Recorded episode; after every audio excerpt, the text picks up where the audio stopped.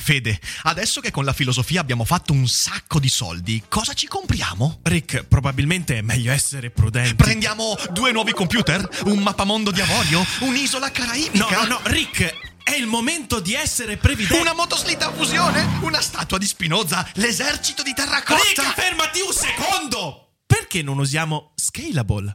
Scalable è l'app perfetta per chi vuol conoscere il mondo degli investimenti. Attenzione, investimenti pensati col cervello, non scelte di pancia. Scalable ti mette a disposizione gli strumenti essenziali per costruire una cultura del risparmio, ETF, piani di accumulo, accantonamenti a lungo termine per pensare oggi a quel che potrai fare domani. Scalable è un servizio sicuro e regolamentato con oltre 600.000 clienti e che ti aiuta a comprendere come funziona la finanza usando la testa. E sai qual è il bello? Con Scalable puoi iniziare a investire con solo un euro. Trovi tutti i dettagli in descrizione. Quindi, niente motoslitta a fusione? Tra qualche anno, Rick, quando Scalable ci avrà aiutato a far crescere i nostri risparmi. Ok.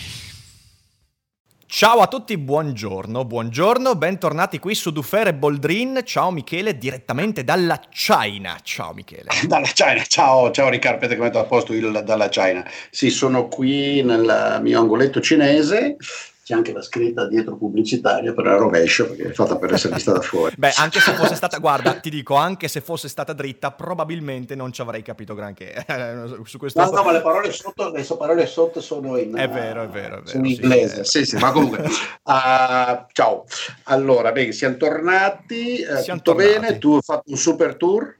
Sì, sì, sì, una... praticamente 10 eventi in 10 giorni, sono disciolto, per quello la settimana scorsa non siamo riusciti insomma a combinarci per, uh, per questa chiacchierata, no, anche no, perché no, tu in Cina avevi una grande connessione, io in Puglia c'avevo una connessione di merda, quindi sarebbe stato proprio impossibile peraltro.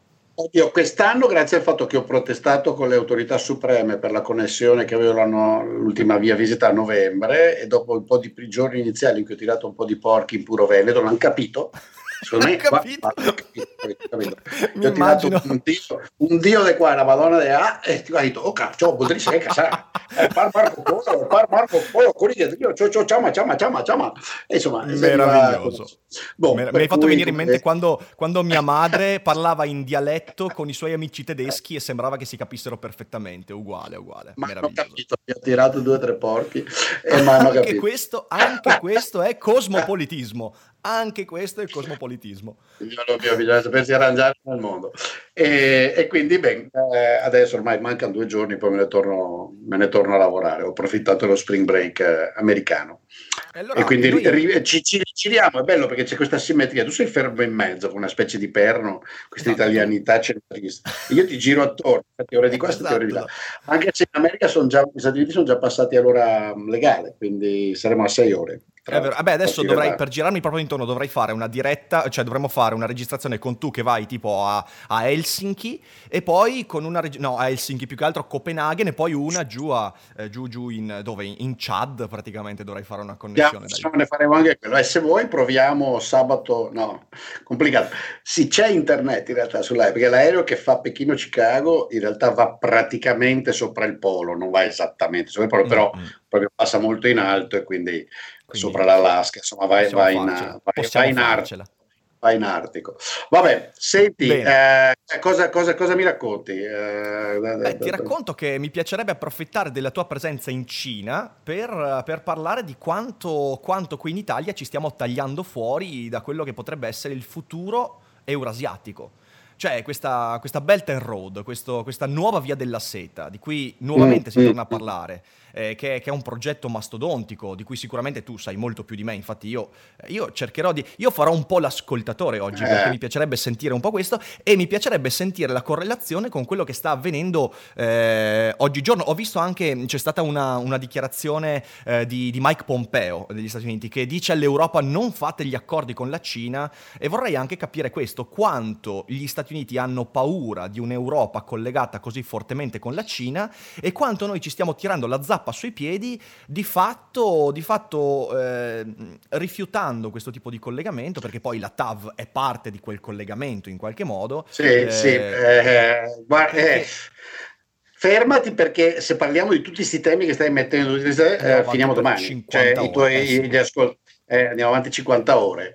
Eh, allora, eh, io su questo ci ho scritto anche in passato, anche, eh, anche, anche ieri su, sull'inchiesta, no? ma anche nei giorni precedenti cercando di spiegare un po' la situazione letto, cinese, su cui in Italia c'è. Allora, capiamoci, eh, io non sono manicheo, anzitutto sulla Cina eh, l'atteggiamento di molti è manicheo, ok? E, e mi sembra l'atteggiamento più stupido, cioè tutto bene, tutto male. La Cina non è tutto bene, tutto male, è un paese complesso, eh, in conflitto con se stesso, diviso, in grande evoluzione e la Cina è una scommessa. Eh, se vuoi interagirci, interagisci, sai che ti prendi dei rischi, cioè ti prendi grandi guadagni. Punto numero uno. Punto numero due, eh, un conto l'Italia e un conto l'Europa. Allora, uh, l'Italia decisamente il treno cinese l'ha preso. Se lasciamo stare le cazzate eh, che sono Dolce Gabbana, eccetera. Chiunque venga qua si rende conto che noi qua Uh, non ci sono proprio accordi per mancanze imprenditoriali, per mancanze dell'ICE, di sistema politico, di capacità dei nostri politici di, di, aprire strade, non esiste. Cioè, I tedeschi ci sono alla grande, ma anche gli americani ci sono alla grande, ma anche i francesi, parecchi ci sono, uh, perché tutti parlano dell'export cinese, no? Uh, cioè, mi viene da, da mostrare, cioè, ciò che conta è l'import top, non so se si vede ieri, ero lì con il mio collega Uh, tra l'altro, io i miei rapporti qua ce li ho anche relativamente buoni. La persona con cui lavoro, cui sono molto amico, è uno che si chiama Justin Ifulin, uh, chiunque vada su Wikipedia capisce chi è e non aggiungo altro. E, e ragionavamo su questa roba dell'export, no? Cioè il mito del loro esportano tutto, sì tesoro, ma importano. Il surplus di bilancia commerciale totale della Cina con il resto del mondo è un polino più grande dell'italiano, ma non è maggiore dell'italiano dei tempi dorati, quando l'Italia sarà 3-4% del PIL a seconda di come va l'anno. Certo, hanno un surplus enorme con, uh, con gli Stati Uniti, uh, a cui vendono praticamente di tutto, ma di certo non con noi complessivamente in Europa. E perché? Ma perché loro impo- sono molto simili all'Italia dello sviluppo economico a questo punto di vista, perché se la maniera per capirlo è la seguente, loro... La, la, taglio con l'accetta, eh, la taglio sì, con, sì. Con, con, con, so, con, la turbina elettrica, vedi tu. Ma loro fondamentalmente cosa hanno fatto? Cioè, erano paesi morti di fame per davvero, cioè, questi avevano un reddito per capita di 125 dollari a testa all'anno nel 79-80 quando quell'altro gli ha detto beh proviamo cazzo perché qua moriamo di fame. È vero, è vero. Quindi No, niente, cioè, questi qua piantavano risa, il riso con il dito, avevano gli arrottini, cioè era veramente un paese. E ancora lo, ancora lo fanno in molte zone, peraltro. Comunque ma ancora lo fanno, capiamo, sono un miliardo e due, è vero che tanti sono vecchi, diventeranno un miliardo, però ce ne sono 500-600 milioni che vivono ancora con livelli di reddito, per carità, non di 100, ma di 1500. Dopodiché in città qua uh, sono a 25.000 o in molte zone redditi all'italiana per decine di milioni di persone, ma un paese di grandissime divisioni, quindi capiamoci. Quindi cosa dovevano fare? Avevano solo lavoro a buon mercato, disposto a lavorare perché morivano comunque di fame. E loro hanno esportato i prodotti del lavoro ovunque possibile, in cambio hanno importato macchine utensili, beni capitali, tecnologie. Ok? Adesso entriamo, l'hanno fatto in maniera furba, astuta, alcuni se l'hanno preso nelle chiappe, certo, eh, alcuni si hanno preso chiappe loro, alcuni si hanno preso chiappe, chiappe noi, cioè, eh. però qui è stato il giochetto, quindi loro hanno esportato e l'unica strategia, su questo ci sto scrivendo un libro infatti, uh, spero di finire, uh, che tra l'altro è una teoria marxista, loro hanno fatto l'accumulazione primitiva, se vuoi ne possiamo parlare altre volte se i tuoi ascoltatori e ragazzi interessa, loro hanno fatto l'accumulazione primitiva in una maniera brutale, se vuoi sfruttando, estraendo plus valore, per usare un linguaggio marxista, che si può modellizzare in maniera coerente, da questi contadini morti di fame. A tutto vantaggio dei contadini morti di fame, perché comunque i contadini morti di fame sono passati da un reddito di 125 a un reddito di 500, 1000, 1500 e adesso 10.000. Ok? Quindi uh, questo è il punto. Il vantaggio è stato condiviso, sì sì, certo, certo è stato parzialmente condiviso. Eh, eh, le diseguaglianze c'erano prima, prima erano puramente politiche, cioè Mao era l'imperatore, i, grandi capi politici, adesso le diseguaglianze. Noi l'abbiamo perso, sto treno, altri sono riusciti ad arrivarci dentro. Oggi loro in realtà sanno benissimo che quella storia lì è finita. E in realtà, come ho cercato di spiegare in questi articoli che ho scritto, loro sono divisi perché non sanno bene dove andare c'è una componente nazionalista forte che non è tanto comunista quanto nazionalista imperiale. Xi Jinping è il rappresentante, che sono, uh-huh. lui è il capo dei Princeling, c'è la grande divisione dentro il partito, lascia che ti dica qual è, sai qual è? È molto divertente. La grande divisione dentro il partito, che, eh, che segue anche linee ideologiche, ma quella fondamentale per la lotta, che è rappresentata dalla lotta fra il primo ministro che è in minoranza lì, e il, il presidente e, e, capo supremo Xi, uh, è fra quelli che loro chiamano the princelings, i, i, i principessini, che sono i figli di seconda, addirittura alcuni di terza generazione dei grandi capi del partito, che stanno ricostruendo all'interno del partito la struttura imperiale ereditaria. E c'è, c'è molto, è della cosa di cui si parla di più. Quindi c'è la vecchia struttura imperiale ereditaria, mandarina se vuoi, ma, uh, uh, ma non mandarina buona perché mandarina uh, era, era, per concorso nazionale, bla bla bla, proprio quella imperiale ereditaria si sta riproducendo. Ok? Ed è molto nazionalista ed è molto più attaccata a quelle che loro chiamano SOE, State Owned Enterprise, le, le imprese di Stato, che sono ancora il 30% o 25% del PIL, eh? non sono uno sputo e soprattutto non sono... Ecco, non sono bruscolini e soprattutto sono settori strategici, perché sono tutte le banche, praticamente, praticamente quasi tutte, quelle grosse, tras- tutta una serie di trasporti e roba del genere. Okay? L'opposizione, chiamiamola così, interna al partito è della Lega dei Giovani Comunisti, che è diciamo, la mobilità sociale.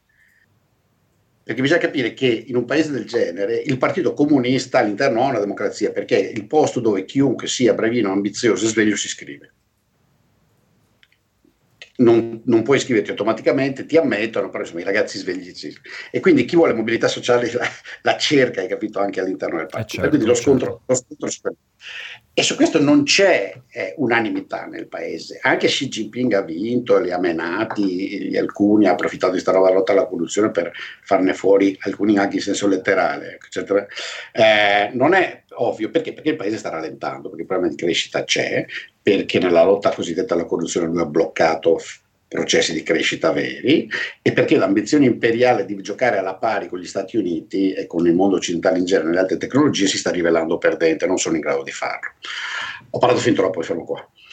No, uh, questo è in realtà una ricostruzione interessantissima. Quattro, hai capito, uh, Riccardo? Scusami. Uh, no, no, ma guarda, io in realtà, in realtà cioè, starei ad ascoltarti per ore a parlare di questo perché, eh, perché io sono uno di quelli che, eh, certo, ho letto tante cose, però, però mh, eh, sono uno di quelli che, pur ave- essendosi informato sui processi eh, in Cina, politici, economici, comunque eh, ne ha un'idea eh, molto parziale, quindi sentire questi ragionamenti io andrei avanti per ore ad ascoltarli.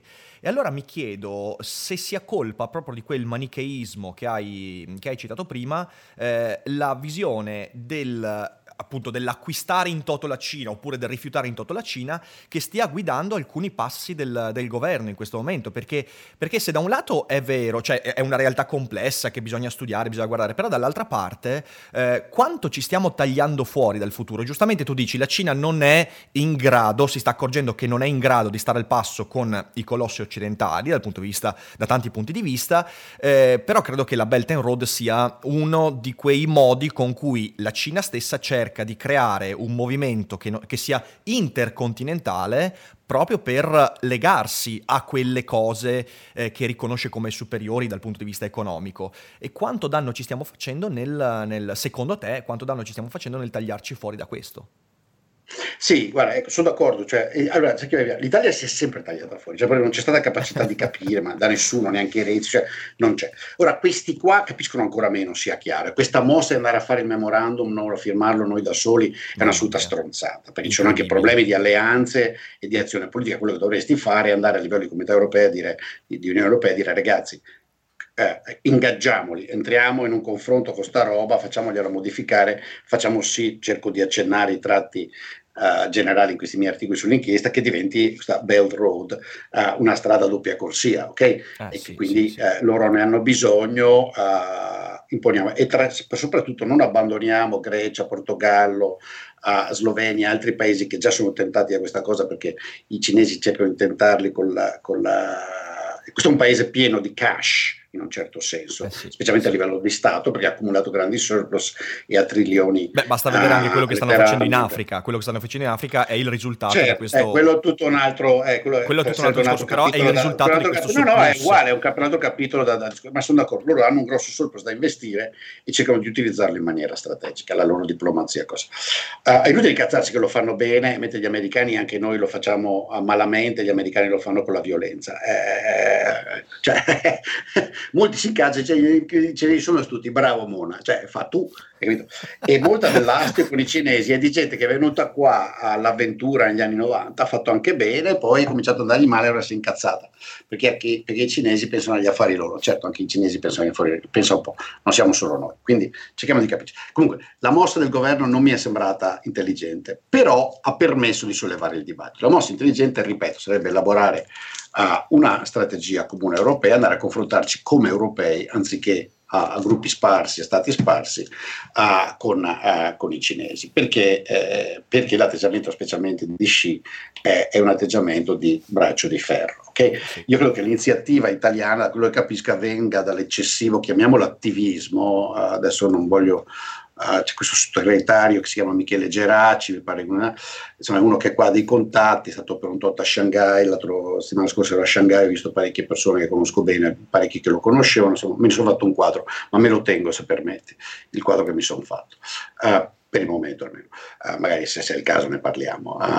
Eh, diciamo che lui al suo punto di vista, cioè, diciamo, ci ha giocato, no? per lui se avessero firmato sarebbe stato un super scoop per il suo futuro e un super investimento. Siccome è il sottosegretario di Mai, di Mai mi sembra francamente un cialtrone che non, non, sa dove è la Cina probabilmente, cioè non sa né leggere né scrivere, eh, la capacità che hanno costoro di valutare la rilevanza di fenomeni del genere, di accordi del genere è zero, quindi è venuto fuori tutto questo casino. Ora, per finire su questo, poi ti do la parola, scusami, sto parlando velocemente perché mi vergogno un po' di prenderti. Non ah, devi, ma non devi ah, vergognarti, ripeto, qua, qua, qua No, vabbè, cioè il monologo, sì. Cioè, eh, vabbè, ogni il, tanto ci sta. allora, l'atteggiamento americano, specialmente di Trump, di Trump e di Trump, sto facendo l'italiano, è nocivissimo. Nocivissimo, ok? Uh, c'è un pezzo di America che vuole di nuovo la guerra fredda, che è terrorizzata dalla Cina in realtà per due ragioni. Una del tutto ideologica, proprio da chi ce l'ha più da bossiana. Io ce l'ho duro più di loro, devo mostrare a tutti che sono più duro di loro, guai a loro uh, se per caso mettono in discussione la nostra supremazia. E questa è una stronzata. Ho fatto un video anche con i fratelli Gilli apposta, ma insomma una cosa non... Sul piano militare la Cina è ancora una tigre di carta rispetto agli Stati Uniti e non è per niente aggressiva, è inutile che si inventi, di, eh, si, si, inventi l'aggressività, quindi è una tigre di carta. No? Se diventeranno mai un pericolo, diventeranno fra 50 anni, no? cioè il loro ritardo su quello è sì, totale. Sì. Okay. Uh, sul piano economico ovviamente hanno sbilanciato un tot di, di, di, di, vecchi poteri economici americani questi sono fortemente coalizzati per, per fargliela pagare con le tendenze protezionistiche. Ma in generale è un progetto politico che io vedo molto centralizzato da Bannon, Bannon lo rappresenta bene, che è quello di ricostruire un confronto fra nazioni con un Occidente eh, che si oppone, di quindi costruire dalla Cina il nuovo nemico, tra l'altro da questo punto di vista poi come sappiamo, no? strizzando l'occhio alla Russia eh, esatto trattare. Ecco, io non credo che questo sia il nostro interesse, io credo che sia assolutamente contro il nostro interesse, è platealmente anche contro l'interesse di buona fetta dell'economia americana e degli americani. Se Trump perde, vedrai che la politica americana su questo cambierà radicalmente. Momento... Ma visto, visto, visto quali sono le opposizioni a Trump, non so quanto Trump perderà. e qui chiudiamo questo capitolo che altrimenti è un bagno di sangue. Toccato, no, ci torneremo. Se, eh, sì, hai toccato, hai toccato una, un posto, una questione dolentissima, purtroppo, una tragedia, guarda, davvero. Eh, appunto, anche per ragioni come queste, capisci? Perché Trump rappresenta un pezzo di America minoritaria e retrograda, però questi pazzi eh, dei democratici stanno continuando a esprimere questi pagliacci comunistoidi eh, da operetta che francamente, vabbè. Vabbè, vabbè. Eh, e quindi ecco, hai capito, cioè, mi sembra che tu l'intuizione ce l'hai, cioè, secondo me quella è la divisione, lì c'è bisogno che l'Europa uh, voli alto e invece non lo sa fare. Eh, direi che su questo anche la Merkel è stata insufficiente, anche Macron, tutti. Uh, per qualche ragione anche i leader europei migliori sembrano, non lo so, uh, sembrano rinchiusi in una ca- incapacità di capire che qui c'è un miliardo e passa di persone, ce n'è altro mezzo miliardo che vive a sud e attorno qua che si sta sviluppando, c'è tutto lo stan che in qualche maniera o l'altra devi far uscire dal suo medioevo pseudo musulmano, musulmanizzato e anche in questioni di diritti umani, cioè devi riuscire a ingaggiare la Cina per impedirle di fare i campi di concentramento che sta facendo no? eh, ah, nella sua parte ovest. Sì, sì, lo, l'ho tirato fuori l'altro giorno con i colleghi, alcuni sapevano, molti non lo sapevano, anche colleghi, cioè qui su questo la censura, l'internet è, no, è sostanziale. Eh? Uh, cioè, devi ingaggiarli, cioè la Cina, eh, il potere cinese va, va bisogna fare così, cioè bisogna fare un po' di boxing. Eh, sì, no, io ma vedo... io credo, infatti guarda, io mh, questa cosa qua mh, mi è venuto in mente, adesso f- farò un collegamento che sembra totalmente, però in realtà secondo me è molto, molto in linea con quello che stiamo dicendo. Eh, hai presente lo scandalo della, del teatro La Scala eh, che sembra dover accettare o non dover accettare i soldi dei sauditi? Ok, presente? Non so, c'è... c'è no, ecco, questo lo mi mancato. Ecco, praticamente sì, La Scala è in... No? È un po' in una mezza tempesta perché, eh, perché, il direttore artistico sarebbe propenso a accettare i soldi dei sauditi, però ovviamente sempre per quell'atteggiamento eh, manicheista si dice eh no, ma eh, no, la Scala non può accettare questa cosa eh, perché sono soldi sporchi di sangue, un paese contro i diritti umani, tutte cose che, che, che sono sostanziali. Sono vere, l'Arabia Saudita è infinitamente peggio della Cina, cerchiamo di capirci. Assolutamente. Eh. Però eh, secondo me quando si fanno questo tipo di ragionamenti qua, perché ovviamente l'accettazione dei soldi sauditi porterebbe anche, il principe saudita dice io voglio portare una buona parte dei contenuti della scala qui. Ora, il punto qual è? Il punto è che eh, come si creano i cambiamenti storici se non attraverso interscambi di questo tipo? E torniamo alla Cina. La Belt and Road, che viene vista da molti con l'atteggiamento manicheista come la Cina invade l'Europa, in realtà, a mio parere, è una grande opportunità di creare una sinergia intercontinentale. Ho detto la parola sinergia, mi dispiace, mi dispiace, è una parola che detesto, ma l'ho detta, mi è scappata. Per creare ah, una... Sì, è una parola che detesti. È una di quelle parole che, che, che, evito di usare, un po' come quando si dice a 360 eh, gradi. No, vabbè, no. Sì, vabbè, no, sono... quelli che le utilizzano fuori luogo, le sinergie esistono, e in questo caso è se vero, si riesce a convincere i cinesi a essere più aperti su quella cosa è una sinergia sì. vera. Eh no, esatto, cioè si vede la Belt and Road come questa cosa, i cinesi ci invadono, quando in realtà secondo me l'Europa ha tantissimo, non solo da guadagnarne da questo, ma anche da dare. E quanto, quanta richiesta da parte della Cina, anche dalle cose che tu hai detto, c'è di un certo tipo di conoscenza, di conoscenza non solo tecnologica, ma anche culturale, ma anche politica, un certo tipo di, eh, di, di interscambio che sia anche eh, mi viene da dire, filosofico dal punto di vista proprio del, dell'atteggiamento nei confronti del mondo, del globalismo, eccetera, eccetera, e quanto in realtà la chiusura a prioristica che Bannon, Pompeo, Trump mostrano non è nient'altro che la preparazione a un futuro conflitto. Perché? Perché nel momento in cui effettivamente eh, tu dici la Cina è il male o la Cina è il bene e gli Stati Uniti sono il male, il bene, la Russia, eccetera, eccetera, tu dici non c'è nessuna possibilità che un interscambio possa creare le condizioni per un cambiamento. È per quello che dicevo esatto, dell'Arabia Saudita. Com'è che fai a cambiare l'Arabia Saudita? L'Arabia Saudita non la cambi certo, con certo. le accuse, l'Arabia Saudita la cambi anche con la cultura. Quindi adesso ovviamente con i dovuti distinguo, il denaro saudita è problematico, va riflettuto assolutamente in maniera, però il portare in Arabia Saudita quelle che sono la cultura classica, quello che è il eh, comunque un certo tipo di cose che poi messe insieme a tutto il resto creano cambiamenti perché creano allargamento di vedute, creano maggiore disponibilità al dialogo, eccetera, eccetera, e quanto in realtà tagliarsi, tagliarsi fuori per quel manicheismo con cui hai iniziato la tua, la, tuo, la tua chiacchierata prima è, è un suicidio da un punto di vista proprio geopolitico, per noi però. Sì, sì, sì, sono assolutamente... Cioè, siamo d'accordo. E, e, quindi, guarda, non so se Trump, gli americani eh, cerchino un confronto vero, credo che Bannon in parte abbia una certa visione strategica di come dovrebbe andare il mondo fra queste nazioni cristiane in lotta col resto, che lo tengono isolato, che tengono bloccato, che impediscono Beh, è la, la filosofia del dei, dei, ranger del mondo, cioè nel senso gli Stati Uniti come ranger sì. del mondo, Bannon è proprio la, la, la personificazione di questo, insomma. Sì, è un misto perché lui vuole poi degli Stati Uniti chiusi imperiali, uh, come si chiama quel pazzo russo a cui va dietro Putin? Adesso c'è un momento di amnesia, uh, sono sicuro che lo conosci, tu sei molto meglio di me per, per i nomi. Uh, vabbè, adesso come lo ricordo, c'è questo pseudo teoria, sì sì, lo conosci sicuro. Ah, c'è quello del pseudo... congresso della famiglia, quello che fa il congresso a, a Verona. Che credo sì, che venga anche a questa orrenda, eh, sì, assolutamente eh, vabbè, no, allucinante cosa veronese. Stronzo. No, no, non me lo ricordo. Sì, sì, vabbè, non, lo, non importa. E questi hanno una strana visione di un Occidente, è una versione apocalittica e un po' guerrafondaia della vecchio Clash of Civilizations, no? uh, che è diventato politica, che è diventato anche uh, propaganda ideologica uh, e, e, vuole armarsi e vuole costruire un mondo fatto in una certa maniera, in cui c'è l'impero ha il grande impero sopra la collina americano che guarda sopra tutti, garantisce, tiene tutti alla distanza, africani, asiatici li teniamo indietro esatto. Eh, e, e, a grande distanza ci rifiutiamo possibilmente anche di commerciare con loro impedendogli di svilupparsi, se possibile, perché non vogliamo che la nostra supremazia venga messa in discussione, poi costruiamo un'Europa da, delle nazioni de- indebolita, quindi che non si unisce, perché così gli Stati Uniti, perché uno dei problemi dei trompiani e dei banniani, qual è?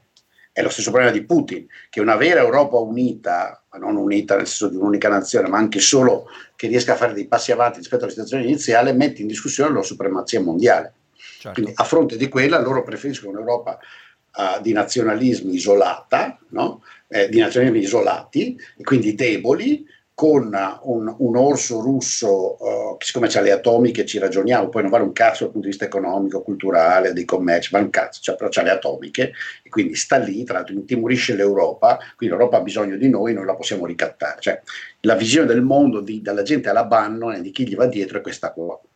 Sì, sì, sì. Sia chiaro questa qua ed è, ed è, pessima, a me fa impressione avere, eh, eviterò i nomi, vedere italiani che, eh, svariati che uh, vendono questa cosa qua spacciandola come una forma di furberia, astuzia, perché i cinesi sono cattivi e, e, e, e i tedeschi sono loro che vogliono la supremazia europea. Tu capisci che tra l'altro l'attacco coordinato contro la Merkel cattiva ai tedeschi fa parte di questa strategia. Sì, sì, assolutamente, assolutamente. Perché nel momento in cui tu vuoi dividere l'Europa, cos'è che fai? Ovviamente indichi ai, agli europei europei che se si uniscono, se stanno assieme, se si coordinano, rischiano di farsi dominare dalla, dalla, dalla, dalla Germania. La Germania ha alle spalle, anche se è vecchio 70 anni, anche se hanno fatto mille ammende, quello orrendi uh, 15 anni no? uh, di, di, di, di terrore nazista e quindi è un facile obiettivo, però è una retorica sporca questa. No? Adesso siamo usciti dalla Belt Road, però in realtà le cose... Eh no, in realtà sono, sono correlate. Sono, sono correlate. Sono perché... Il grande gioco mondiale oggi è questo. Certo, certo, certo. No, io credo, io quando, io mi ricordo ancora quando, quando su Limes, io sono un lettore di Limes, eh, per la prima volta è successo tre anni fa, si è cominciato a parlare seriamente della nuova via della seta, della Belt and Road. Eh, io mi ricordo che proprio la prima cosa che ho pensato è, cioè, attraverso questo si potrebbero scatenare delle, delle, eh, de, de, delle virtuose, diciamo, dei circoli virtuosi eh, che portino l'Europa a non essere più in questo mezzo sandwich fra Stati Uniti e Russia che ci sta schiacciando ideologicamente. Quindi l'apertura alla Cina da questo punto di vista potrebbe portare, e, e poi anche al mondo arabo, di nuovo, eh, ripeto, io, io auspico che ci sia che ci sia finalmente un modo, un modo giusto, un modo equo per aprirsi anche al mondo arabo, non solo per aprire i loro orizzonti, ma anche i nostri, è fondamentale. Insomma. Il mondo arabo è più complesso. Il mondo arabo è più complesso. Guarda, eh, dovremmo sì. tornarci su quello se vuoi. Io conosco meno, però insomma, sono alla fine per, altre, per ragioni completamente diverse, uh, personali in realtà, legate alla Palestina, eccetera. Uh, uh, insomma, seguo quel casotto da, da, da, da, un tot di tempo, lì mi pare più complesso e abbiamo di fronte obiettivamente un mondo musulmano che si è... Insomma, vabbè, lasciamo stare. Comunque, Però su, sicuramente sì, potrebbe, sì. potrebbe, essere un argomento di, di, una prossima chiacchierata, sicuramente questa. Eh, penso che abbiamo messo sul tavolo un sacco di cose, Ma quindi i nostri... Troppe robe. Speriamo di non aver creato confusione. Ma oddio, mi sembra, mi sembra, che abbiamo comunque seguito una, una, una, qual certa linearità, quindi insomma poi sarà responsabilità dell'ascoltatore eventualmente ascoltare due volte quello che è stato detto per, eh, per discernere sì, un po' sì, meglio. Sì, sì, perché questo veramente è un tema grosso di cui credo eh, sarebbe bello se gli italiani imponessero il dibattito. Potrebbe essere, ecco, se avessimo una classe dirigente, se riuscissimo a esprimere una classe dirigente al governo capace di elaborazione a questo livello, potremmo riacquisire in Europa e anche nel mondo quel ruolo che alla fine è uh, non è che non, non, non, non possiamo avere. No? Sto facendo del, del, patriottismo un po' nazionalista che non è tipico mio, però voglio dire... No, uh, possiamo averlo. Vabbè, no, le, le energie sì, ci sì, sono. Le energie ci sono. Le energie ci sono.